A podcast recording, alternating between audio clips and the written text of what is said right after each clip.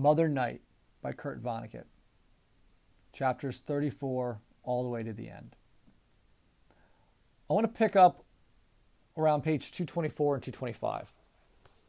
And what we're looking at here is this idea of the totalitarian mind.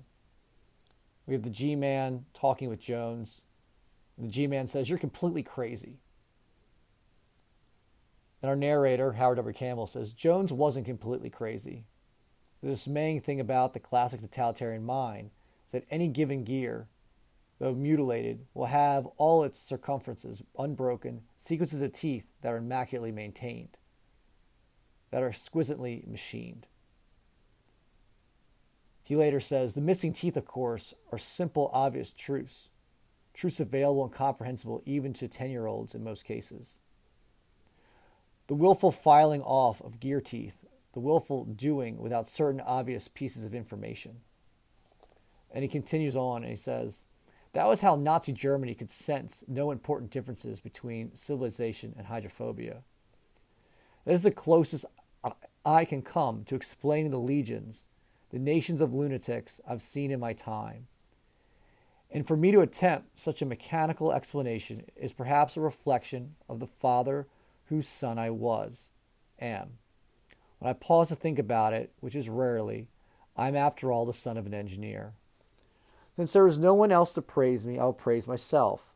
Will say that I have never tampered with a single tooth in my thought machine, such as it is.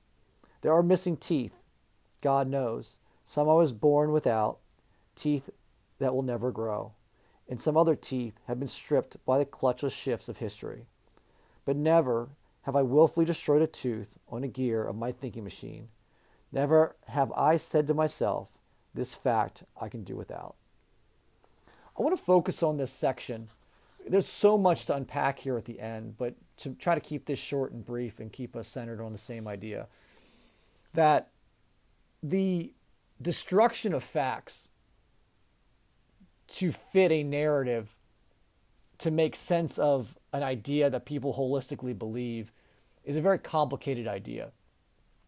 And while it, we could define this and talk about this in in terms of um, ideas like fake news and fake media and that, and that sort of thing, which I think is surface level, I think we're also really talking about the idea of a person's core values and how they not only see the world, but see themselves and see themselves reflected in the world and trying to make sense of that and try to link these two together. And sometimes the way people want the world to be isn't true or isn't possible so they do things that go out of their way, even to this extreme, as hateful and as evil as this situation is, to try to make sense of their place, to try to feel justified in their actions, their thoughts, and their feelings.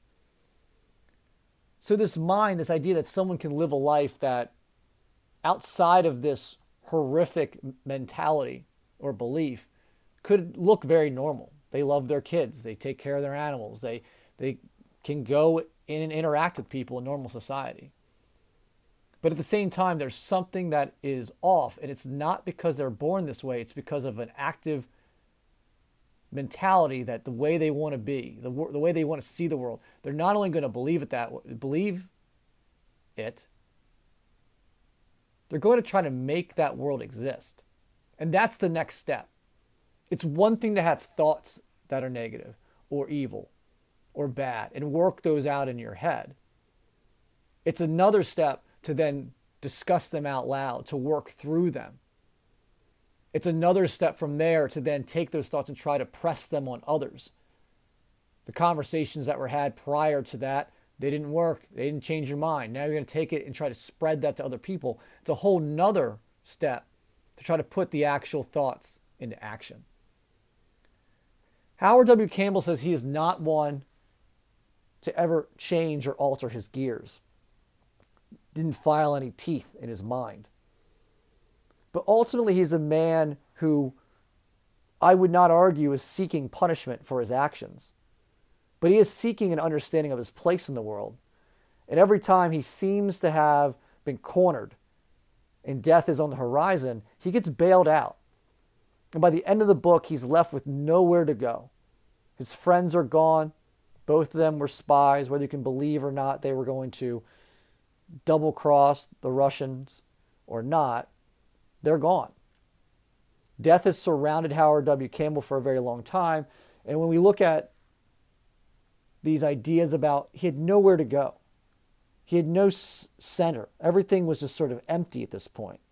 And while I can argue whether or not Howard W. Campbell had been dead emotionally for, for years and years, and that the character we're meeting here at the end of this novel is just the corpse or the ghost of Howard W. Campbell existing for us to see his life end in a way that, in many ways, is nonsensical.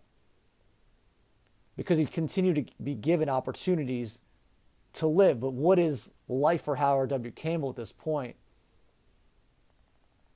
Because in so many ways, in that section, they take in my squeal, he feels like everything that defines him has been used up. And many of the things that he's created he had no control over once they were created, how they were used. And that's sort of the point I want to leave you guys with today. This idea that we, we can get into the idea and the thought, and we talked about this in class the Russian man whose last name I struggle to pronounce, who becomes very famous in Russia for reproducing Howard W. Campbell's work. And sort of the, the humor that's in the whole situation but also this idea that everything that Howard W. Campbell created was taken from him, manipulated, and then reproduced and repackaged in many ways is something that was very far from what his own intentions were. Is Howard Campbell a sympathetic figure? His run in with O'Hare leads us to believe that he is one that's not going to just sort of accept full on guilt. He's not going to say that everything that he did was wrong. But at the same time, he understands that what he was doing served a larger purpose. But I think even at the end, he's really not sure of what that purpose was. And the concept going back and forth of whether or not he just would have been a full blown Nazi had the Americans not approached him is an important one. Ultimately, Howard W. Campbell is exhausted from a life that lacked a center or a gravitational pull. He wasn't grounded. And his own lack of a belief system, or if you want to look at it as we talked about in class, his belief system being altered in a way that it was very difficult to be neutral during this war. And the fact he attempted to be neutral put him in a situation that ultimately lent himself to his own destruction and demise, both internally and externally, as well as in the public eye. I hope you enjoyed this book. There's so much to kind of discuss and think about. But the idea of the destruction of facts to fit a false narrative, to improve or to manifest someone's place in this world is a really interesting one to think about. And while Howard W. Campbell says that those ideas and that theory doesn't apply to him, I think we have to ask ourselves and dissect is he unable to see himself for who he actually is? Does he have a really bad sense of self? Or is the character in his narrative voice presenting us a trustworthy version of the truth? Is Howard Campbell suffering from the totalitarian mind and he's just simply unaware of it?